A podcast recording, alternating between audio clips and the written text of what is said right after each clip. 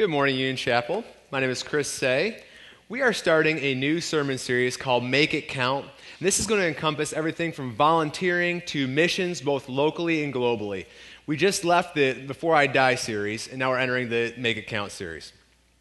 Before I start the sermon, I want to head off the entire series with a few thoughts about work that is left for us to do or that we can leave for others to do. Uh, who here, when they go to the, your workplace, has a smell of coffee? Who, who smells that coffee? Who drinks that coffee in the morning? I, I see some hands. I do not drink the coffee because I speak uh, way too fast as it is, and I'm too hyper, so you don't want to see me on coffee. But I appreciate those who do because I love the smell of it. But somebody has to make that coffee. So here's some work that people appreciate, you know, the coffee, but somebody has to do that work to make it. Uh, and then there's the people at the end of the day who have to take that coffee pot and empty it out. And I, and I've observed the coffee pot politics. I don't get involved with it, I stay away from it. But I do know that somebody has to empty that. There's also the person who takes the half a cup of coffee so that they didn't empty the coffee pot and refill it. I've seen that one played too. So I don't get involved with those games. Coffee's not my thing. What I do get involved with, and I don't ask for it, is the printer politics. What I mean by this is I'm sitting, I was sitting at my cubicle at work. I would hit, I'd hit print, and I walk over to the printer. And instead of the five page document I was looking for, I get a blinking light saying out of paper. That was work left for me from someone else. Didn't even print off a single sheet, so somebody left that sucker empty, and I got to walk upon it. That's the politics I get involved with. When I used to work for Bridgestone in North Carolina, uh, we, of course, we uh, worked for the Department of Transportation because we made tires, and I was a tire engineer uh, when we were done with documents, the DOT said, Would you please shred these things? You know, so they're, they're, they're, government documents, please shred them, we don't need them. I was like, Okay, fine. So it's what our, our company did. The, the plant I worked for was about the size of Borg Warner. It was about 2,500 people. It was a behemoth factory in the landscape. It was just gigantic. So the front office is pretty large. We had a shredder that you could shred half a phone book with. I mean, you could just, and it would eat it. It would just spit out the other side right in this bag. And the, and the thing with this bag was about three or four feet in diameter. And it was probably up to my waist, maybe up to my hip. And the rule was when that thing's full and you filled it up, you're supposed to tie it off and you're supposed to walk it to the shred depot so it can be picked up and recycled and gotten rid of. Well, here's, here's what you would walk up to. Not just me, I would walk up to this. You'd walk up to a 90% full bag with two handprints that someone shoved the top down and left work for someone else to do. Or how about those who have ever, parents in the room, who have ever signed their children up for a, a sports team and you get the email three days before the team starts, and it says, it's from the commissioner, saying, There's no coach for your team. Would a parent please step up? Years ago, my, he's now six, but he was three at the time. I actually, I thought I, w- I was in the secular workforce at the time. I said, I talked to my wife, I said, I don't have time to coach. But I did because no one else was stepping up, and actually, it was one of the biggest blessings in my life. And since then, I've coached uh, both of my son's teams straight up through here. Now, at some point, when my children actually have to learn something about sports, I'm going to step out and let a real coach step in. But for right now, it's fun. We just get on the field and just encourage them to play. So that's stepping up for work that people leave. In college, I had a suite mate, and, and I, I, love the guy. So if he's watching it streaming live, no offense. He's a great guy. There were six of us, six guys. We lived in an apartment of three rooms, so two guys per room. Uh, this is through college. There was a rule we had the toilet was in one room, and the sink was in another with a toilet paper underneath. The rule was when you were, if you finished that roll, you, when you're done washing, you go replace that roll. That's the rule. That was just like the printer bag, the printer paper, the, uh, the coffee pot. When it's done, you just do this. So I wasn't involved with this, this game either. But I had a roommate who was particularly interested in just kind of running the rules as far as he could. He was late for class. He turned his assignments in right when they had to be, no earlier. You know, that, that kind of. So he played this game he left a brown roll with one neatly placed piece of toilet paper right on top because it wasn't empty. So I had another roommate who was kind of more of a spitfire and he get energy. Well, that was the guy who followed my friend. So he goes in there. Next thing I know, he didn't do anything in the bathroom. He storms out of the bathroom and into the other friend's room, and I, I could hear it through the wall. So I didn't give all of that either. This example of work being left for others to do. The best case I've had was um, that taught me a lesson. When I did work for Bridgestone, the, the front office was about 300 yards from a factory machine that we were going to troubleshoot. I was an engineer, so we were going to troubleshoot, figure out why it's not working right. So my supervisor and my supervisor's supervisor, the three of us were going to go to the machine. And so there's a rule in the factory. It's a tire factory. So there's rubber. If you see rubber on the floor, you, the rule is you just bend over, you pick it up, and the next trash bin, you throw it out. And so that's a rule. I mean, 2,500 people, you'd think there'd be no rubber on the floor. So in my mind, as we we're going out to this machine, there was an urgency. We've got to get the machine up. We're losing X amount of dollars per minute. I mean, productivity, it, it, that's what it's about. So on the way out, my supervisor's supervisor would stop every 10 yards when he saw a piece of rubber, and he'd stop and he'd pick it up. And he'd, 10 more yards, he'd stop and pick it up. And I mean, we must, we must have probably spent an extra five minutes roughly on the way to that machine, but that rubber. And so he didn't say a word to me or my supervisor. We just simply realized what he was doing. He was following the rules. And so we just started picking it up too, which we had walked by before. We always thought, well, surely this rule doesn't apply to us. By the time we got to the machine, he had taught me and my supervisor a lesson that words would never have told us, which is you're not too good to do the work that's on that floor. You're not too good for it. You're not above it. And that man retired about before the year was up. He, he knew he was retiring. We didn't know he was retiring. And what he was doing was teaching the young guys a lesson. Look, step up and do the work that's in front of you, that's there for you to do. So, with this being said, we're to kick off the sermon series. If you could please rise as you're able, read God's word. This is in the book of Esther.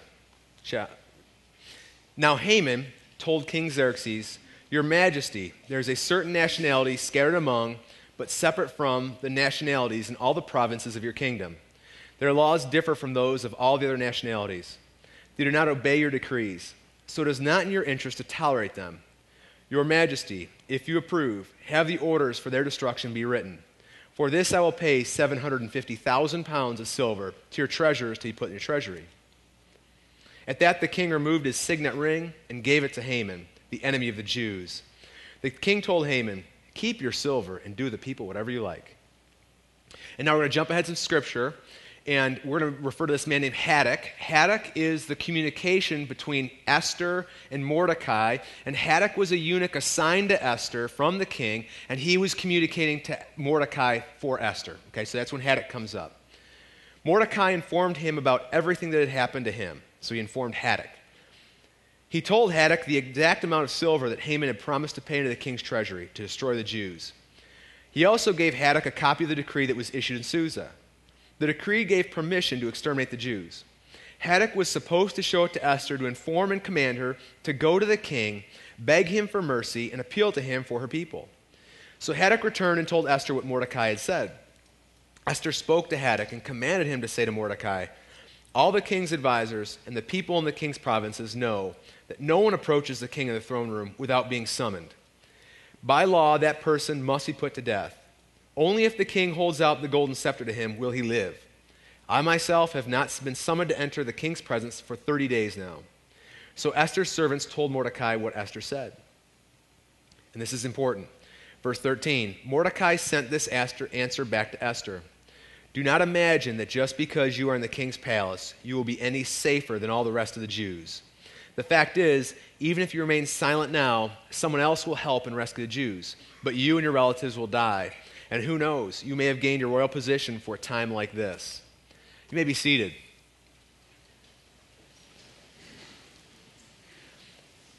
Let's recap the story because that was verse, and I actually I extrapolated from the book of Esther. Now, I'm going to give you the book of Esther in three minutes. I encourage you to read the book of Esther. It's an amazing book, and there's a lot more lesson than what I'm going to teach you on, but I want to focus here for right now.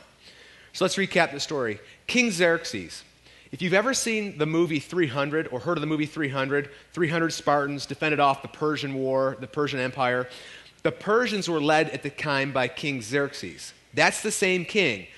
There's some similarities to the movie. He was egotistical, he was maniacal, he thought he was a god. All those are true. He was the king of the known world at the time. He was the king of everything from North Africa, Ethiopia, all the way to southern Asia, India, 127 provinces. He was king of the known world. It went to his head. That's a fact. What's not a fact is he was not nine feet tall like the movie portrayed. And there's some other ex- gross exaggerations. But the bottom line was he was a maniacal king. He did rule over the known world, and he had a powerful army. Those are true. Now, Queen Esther was married to him and that's, that's where the story picked up. I'm going to give you, starting from Esther 1, all the way to Esther, the end. King Xerxes ruled over 127 provinces. He was married to Queen Vashti. Queen Vashti, uh, we don't know how she came to power, but we know how she lost her power. During one of the pinnacles of King Xerxes' rule, he held a 180 day festival, 180 days being about half a year, for all the nobles and governors of his land. So there's 127 provinces. He held all the nobles into his kingdom 180 days. King Xerxes entertained the men, Queen Vashti entertained the women. During this 180 day festival, King Xerxes got drunk and he requested Queen Vashti to enter his presence.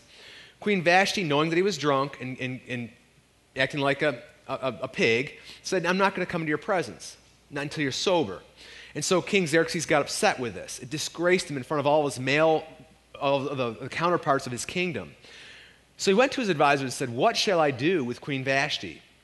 She disgraced me. She didn't listen to me. And, and what the advisor said was, Well, King Xerxes, this is terrible because she led the example in front of all of your governors. And all the governors' wives saw Queen Vashti not in her presence. What's going to happen is they're going to go back to their, gov- their governances, and the women are not going to listen to the men. That's bad. And then the noble women will not listen to the men, therefore, all the countryside will not listen to the men. This is horrible. So King Xerxes, what shall I do? The, the advisor said, Kick Queen Vashti out of the throne and, and don't allow her into your presence. So that's what King Vashti or King Xerxes did. He said, Queen Vashti, you are disposed from my presence. I'm never to see you again. I take your throne because you didn't listen to me. Again, this egotistical, maniacal king, it comes out. So, sometime later, uh, and I think it's about 30 days, the Bible references a time, but it's a short period of time, it's about a month. He realizes he does want a queen, but he doesn't want Queen Vashti. So, this, he summons all of the virgins of all 127 provinces to come into his presence, those of beauty and those of intellect. And so, of this, of all these lands, of millions of people, the, the finest women of the land come to be, and he's going to choose his queen. This is like the first American Idol except you're not winning a contract, you're actually winning like a queenship. This is like before it happened. This is where the voice got their idea. So, in walk all these women, but they can't see the king for a year. For six months, they are treated to oil and myrrh, a treatment. And the women are probably saying in this room, man, I'd compete in this competition. The next six months, it's perfumes and beautification processes, the best that the known world had at the time. So for six months, one process, six months, another, 12 month total, one year. Then the, the, the, potentials could walk in front of the king, but only then. Again, we're going to the maniacal, egotistical king. Out of all those, he chose Esther, who was a Jew. Esther was Mordecai's cousin. Esther's parents died a long time ago. Mordecai, who was old enough to be her father, adopted Esther and kept her a virgin, kept her in God's presence. He did the right thing. He was a holy man, and he kept Esther holy. And so the king, nobody knew that Esther and Mordecai were related. The king had a number two guy. His name was Haman, who we saw in the scripture. Haman thought himself like a god, and he felt that everybody should bow down to him when he was walking through the, the streets. The only person who didn't bow down to him was Esther's cousin Mordecai.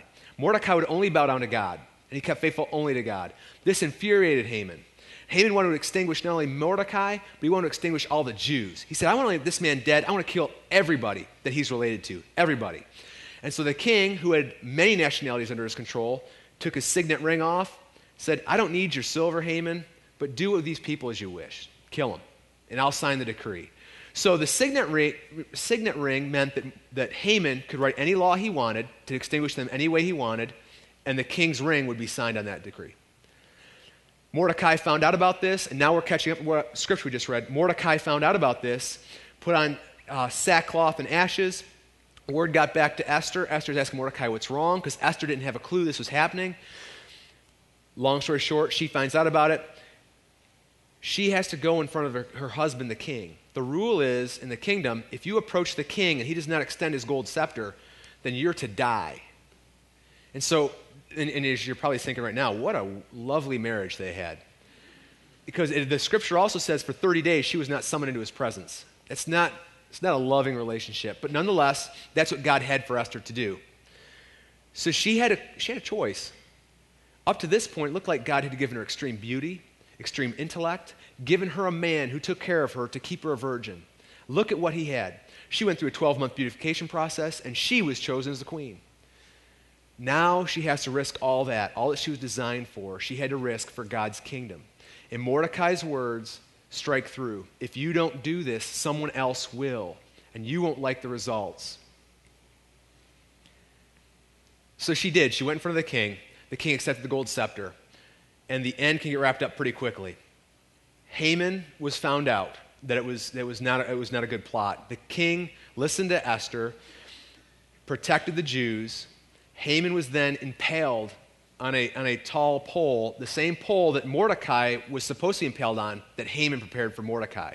Instead, Haman gets impaled on the pole. Mordecai gets risen to number two position. And at the end of Esther, you could write, and they lived happily ever after. Because that's the end, because she was faithful. That's the story. Now go read the book of Esther. There's three takeaway points here. Number one, God gives us a purpose. In Esther chapter 4, verse 14, this is what Mordecai said, speaking on behalf of God. And who knows, you may have gained your royal position for a time like this. What Mordecai's saying is he's summing up all of your life events up to this point can be summed up in one statement, Esther. It wasn't for you, you were designed for a purpose. And here's where we tie in volunteering. You may say, well, how, do, how does volunteering tie to that? Well, here's how it works God designed us to be really talented at what we do. We just saw an intro bump of, of, a, of a locksmith, of, of a musician. I was an engineer. Everybody in this room has a different trait. The question lays on our shoulders was our talent given for our benefit only? And what I mean by that is were we to develop secular interest only? The secular interest means this I work, you give me a paycheck. I work again, you give me a paycheck. It supports my family. That's as far as it goes. Yes, I witness the people in the workplace. That's awesome. That's great. That's what you're there for, too. But God extends beyond that. Who, why do we write the rule that says, Beyond that, I shall offer no more? Because God designed us all these gifts and talents. So God designed us for a purpose. It's to be used for His kingdom, whether we collect gifts of money or not. God will get His will done even without our participation. Point number two. Still in verse 14, Mordecai says to Esther, The fact is, even if you remain silent now, someone else will help and rescue the Jews. On behalf of God, Mordecai speaks to Esther and says, Listen, you don't have to do what God has for you to do. You don't have to do anything. God will bring someone else to do it if you don't. Much like the stories I gave in the beginning who's going to fill the printer? Who's going to fill the coffee pot? Who's going to, who's going to take out the shredder bag? Someone will get this done. Don't worry about it. And then he goes on to make a third point. This is our third takeaway. It's better for us if we join in and participate because here's what Mordecai said if you don't do this. Here's the fact. But you and your relatives will die. So Mordecai saying to Esther, Look, you don't have to save the Jews. You don't have to step up. And you can treat everything you've been given as your own and no one else's. But what he said to Esther was, Look, God designed you for a purpose. Do you think you were given beauty and intellect and kept a virgin for your own good and your own glory? Or are you given this for God's glory? Make a choice. And the choice was if you do, you get the happily ever after written underneath your name. But if you don't, you'll probably be exterminated. I want to ask a question here, though. It doesn't say this in the Bible, but Queen Vashti, she was deposed, she was dethroned. Could it be that Queen Vashti was supposed to step up and rescue the Jews at some point? Could it be that Queen Vashti had a purpose and she took that purpose upon her own shoulders and said, This is my glory, and she walked away from it? And then in some way, God said, I now have to be done with you. And so he deposed her. Could it be? The Bible doesn't say that's true, but what I, what I ask is, could it be? And then Esther steps up and says, Yes, God, I'll do your will. I'll risk my life. I'll go in front of my husband, the king, and if he doesn't extend the scepter, I give it all because I'm all in, God. I'm all in for you. Whereas Vashti might not have done that. I don't know. See, there's a scripture that says, Do not build up for yourselves treasures on earth, but build up for yourselves treasures in heaven, where rust does not destroy and thieves do not break in. And a lot of times that scripture is, is used in tithing sense. You know, build up yourselves treasure in heaven based on the scripture that we just read and scripture we're going to read, I would argue that there's a spiritual currency, a currency that we can't see. I just said that when I worked for the secular world, I got a paycheck. And when I volunteered for God's kingdom, I received no money in return. But I do believe I was building up spiritual gifts in heaven, uh, the treasures in heaven where rust does not destroy and thieves do not break in. I believe that. It's a spiritual currency. My raises might have been higher in the secular workforce because God controls it all. He might have given me higher raises. He might have protected me from a potential layoff. I have no idea what God did. All I know is that I was building up a spiritual currency. I was all in with God, and God said, I'm going to bless you. I have a lot of blessing. I'm going to pour it out on those who are doing my will. So I have no idea what God was doing, but I know that was building a spiritual currency by volunteering. I want to contrast the story of Esther with the story of Barak and Deborah. In Judges chap- chapter 4, verses 4 to 9, I want to read this scripture and give you the contrasting points. Now, Deborah, a prophet who was leading Israel at the time, sent for Barak and said to him, The Lord, the God of Israel, commands you, Go, take with you 10,000 men of Naphtali and Zebulun, and lead them up to Mount Tabor. I will lead Sisera, the commander of Jabin's army, with his chariots and his troops to the Kishon River, and give him into your hands. Here's Barak's response If you go with me, I will go. But if you don't go with me, I won't go. Deborah, speaking on behalf of God, said, who was a prophet at the time, who was a judge, and God ordained judges to rule over Israel. So she was basically predecessor to the kings of Israel. The first king being Saul, second being David. Judges predecessed the kings. God spoke to her and said, Tell Barak this. And Barak's response to God's words were, Here's my stipulation. He wasn't all in. So Deborah's response, Certainly I will go with you but because of the course you are taking, the honor will not be yours. For the Lord will deliver Sisera into the hands of a woman. So Deborah went with Barak to Kadesh. So Deborah said, Sure, I'll go with you. You're not all in, but I'll go with you. And God will give the glory, but it won't be to you, it'll be to a woman. So a woman named Jael, who is actually a friend of the family of Sisera, who is the commander of Jabin's army, Sisera ran to Jael, fell asleep in her tent, because he thought he was safe in front of the family. Jael took a tent peg, ran it through his temple into the ground, and he was killed. So Judges chapter 4 describes Barak's lack of participation. God came to him and said, Barak, here's what I have for you. And Barak said, I'll go this far, but not this far. That's for, that's for Deborah. That's for Deborah to do. God, that's fine. You can do what you want, Barak. I had something for you. I had something to pour out on you. I had a blessing to pour out. If you fast forward to Judges chapter 5, Judges chapter 5 is the song that, that Deborah and Barak sang after the winning this battle. And I'm not going to sing it for you, but I'm going to say that wasn't my gifting. Um, in that story, in that song, it actually honors Jael, the killer of Sisera. It didn't say Barak of, who killed Sisera, it was Jael who killed Sisera. Barak gave up his honor because he wanted things his way.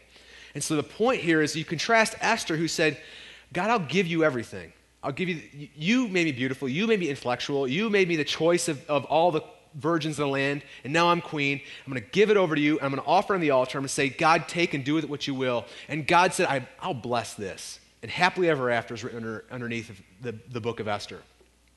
Barak, on the other hand, said, You've given me a lot. I can command 10,000 men, but I won't do it your way. I'll do it my way. And God said, That's fine, Barak.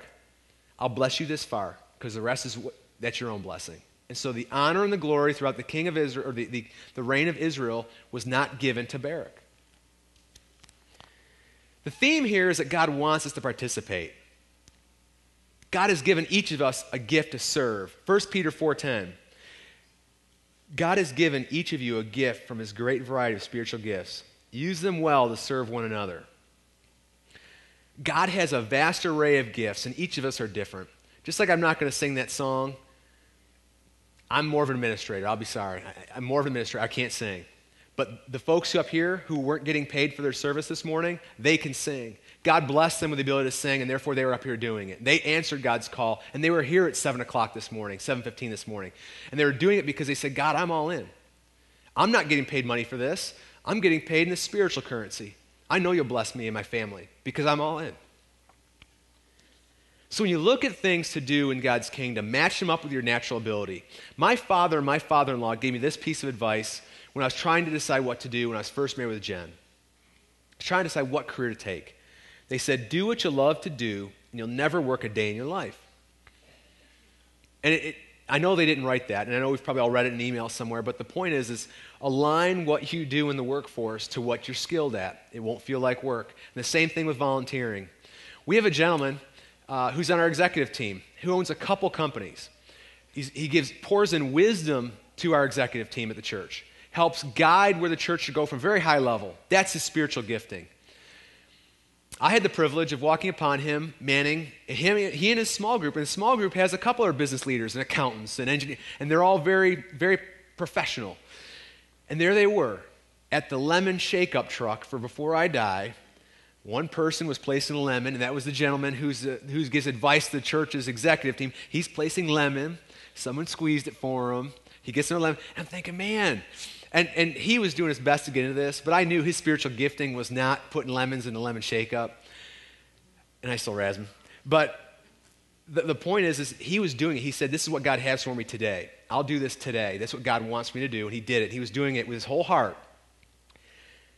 And then because of that, there's people that walked up to the lemon shake up truck that are here right now. And guys, I'll bless that.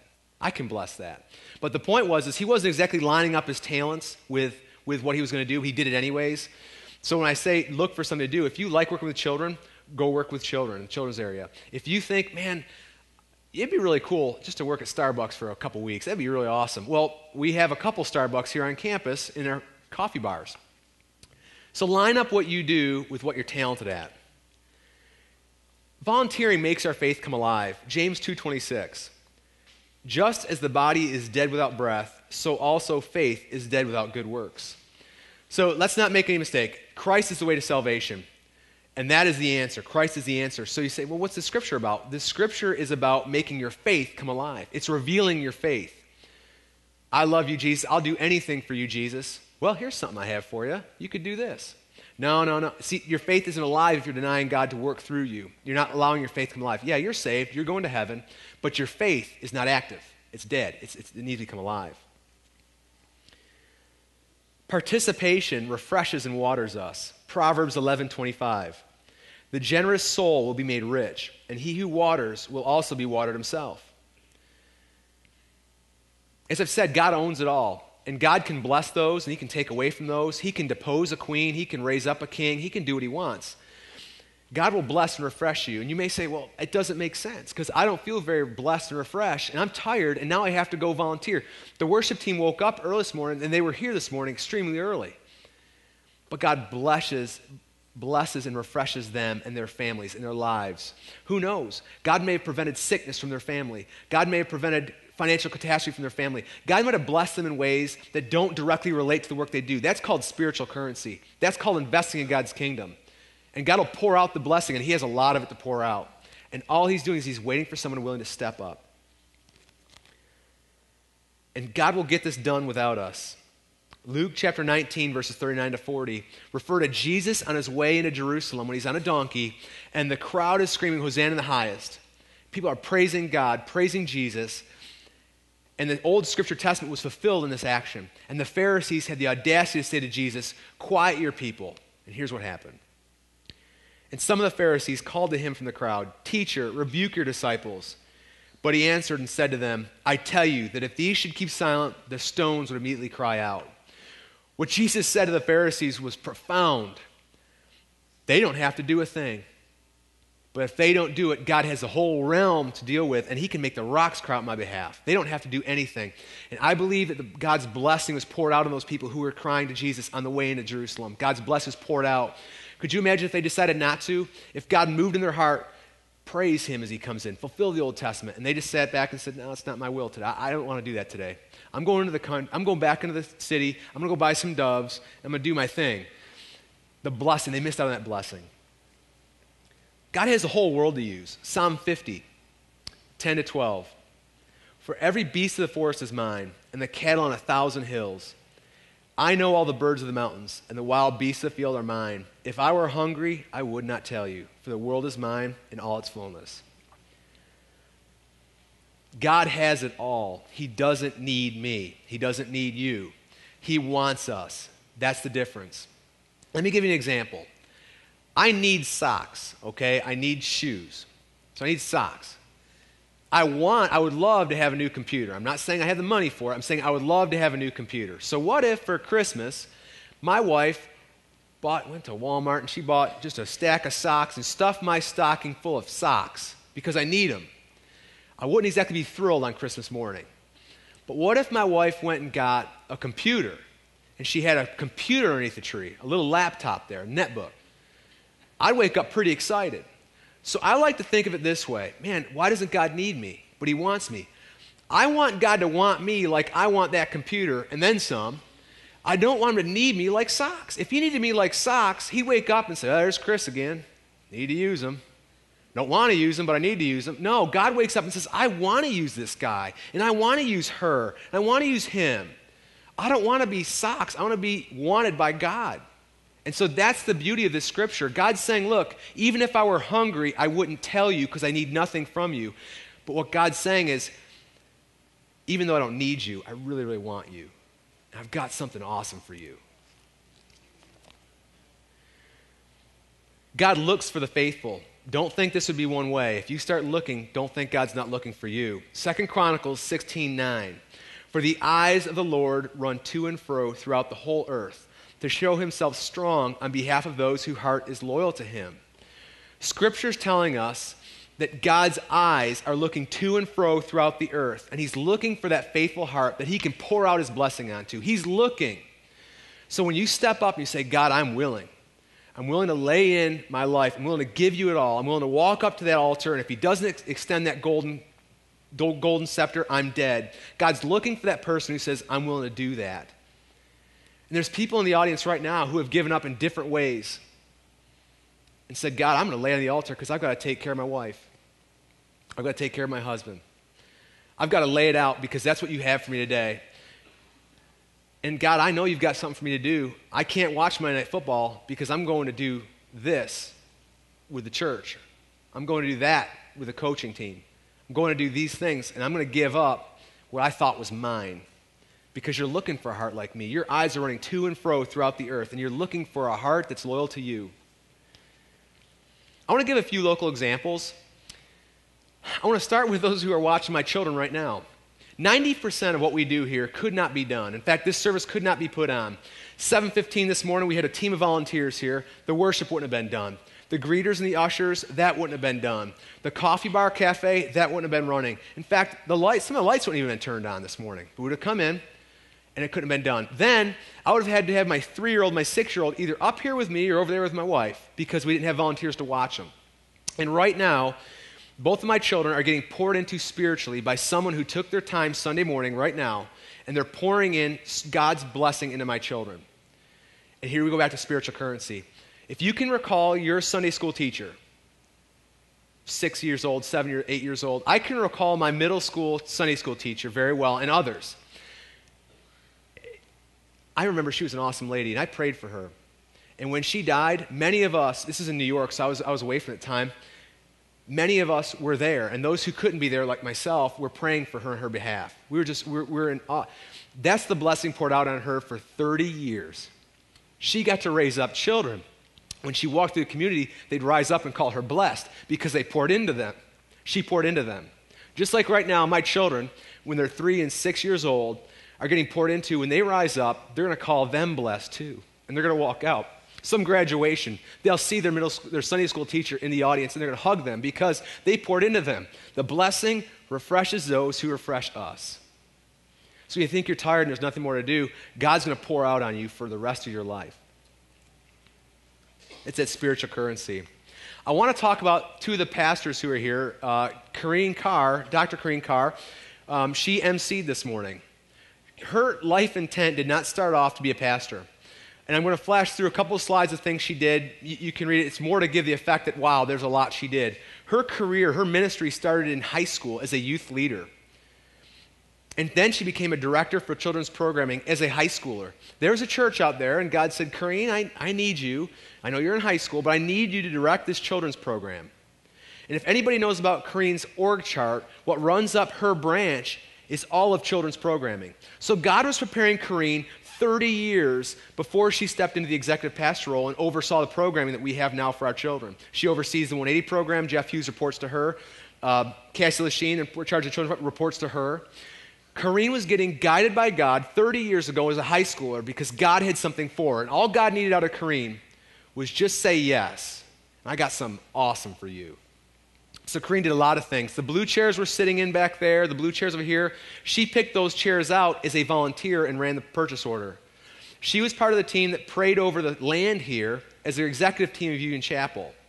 She also, as a volunteer, ran the first small group program where 252 small groups were formed through 40 days of purpose, all as a volunteer. Something a lot of churches have to pay for. A volunteer ran did.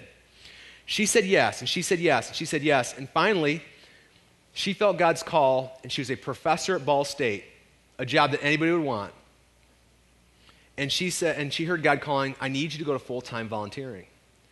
And so she put a resignation in, and she said before she was done working her notice out, before she was done, before she actually went and did full time volunteering, Pastor Greg was moved by God, and Greg, God said to Greg, I need you to offer her an executive pastor position. So before it all, do you see how this lines up? Esther says, Yeah, I'm willing to walk into my king's, my king's throne room. I could be killed. Corrine, for 30 years, said yes to God. I'll do this, I'll do this. And, and this one seems small, this one seems small, but I'll do it, I'll do it. 30 years later of preparation, God finally says to Corrine, Now I need you to quit your job you don't know why yet. That's insane.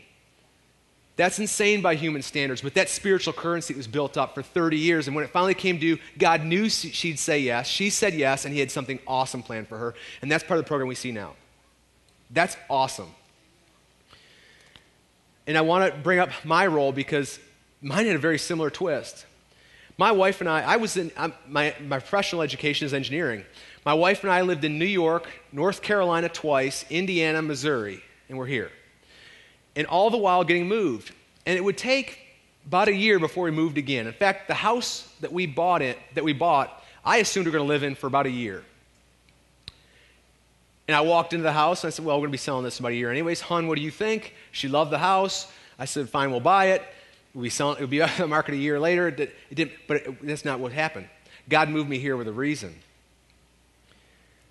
When we moved to a new location, we did two things to start off. Number one, we found a house. Number two, we found a great Holy Spirit filled church that loved God. And that's how we found Union Chapel. So every time we moved, our priority was to get a house and find a church. And once we found that church, we dove in with everything we had to volunteer. You need a youth leader? Sure, we'll, we'll lead youth. And we'd team up in youth in New York. Small little church in New York called Wellsville Bible Church. Just 150 members. Man, we poured into the youth program you go to church, okay, you have a choir, we'll, we'll join the choir. Never sang before, but God blessed me able to sing a little bit. Moving through, we did this, and I had no idea why. The last job I had as, an, as, a, as a lay person was finance team chairman in North Carolina of a church of about a $2 million budget. And so I was finance team chairman, and then I got moved here.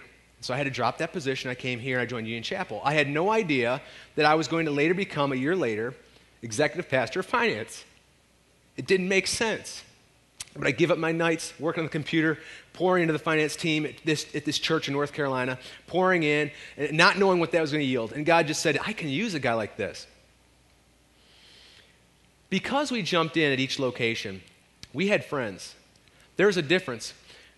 We had friends I knew through work, and when they'd move to a location for a year, they'd move out of that location, go to the next location, and the only people they could call on when they left were the people they worked with. Jen and I, when we moved a location, we had a whole bunch of people we could call. And we learned, we developed these friends based off our volunteering experiences at that church. You'll be amazed if you say, I just feel disconnected.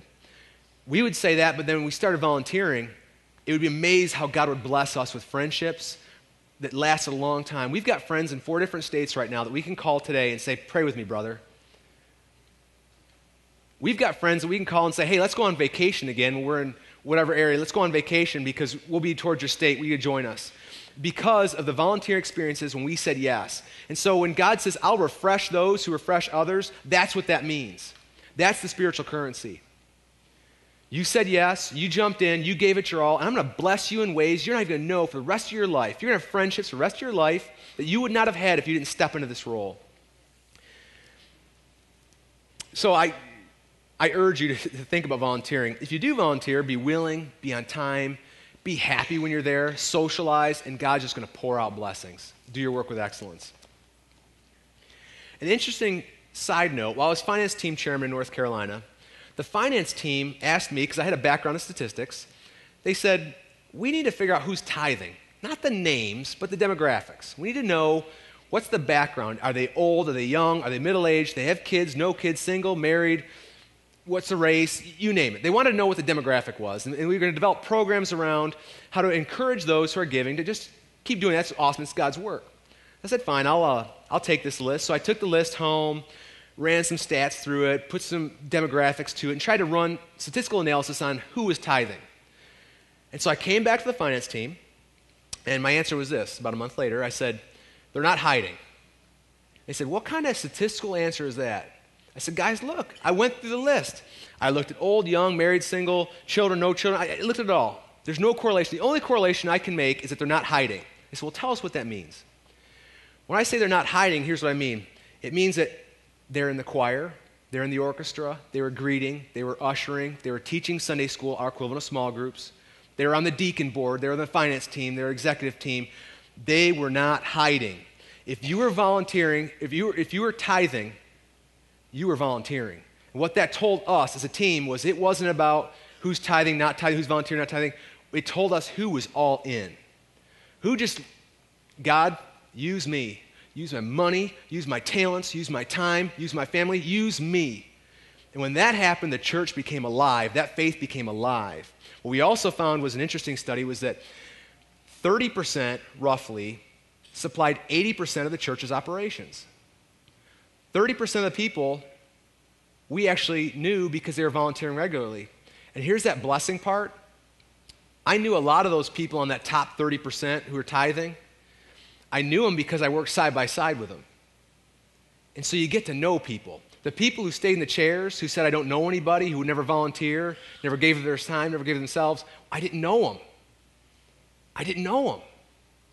And so God builds that community around that. The other interesting fact was that the top five people, top five families who tithed, not the top 5%, but the top five families, supported the top 10% of church operations. 10% of a $2 million budget was given by the top five families. One of the families was a pastoral family who gave.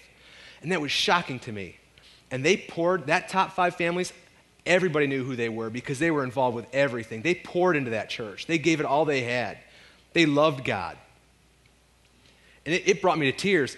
When I looked at that, I, uh, it, it, brought me to tears to see the, the, the passion that correlated. I'm going to give you everything, God. What a blessing.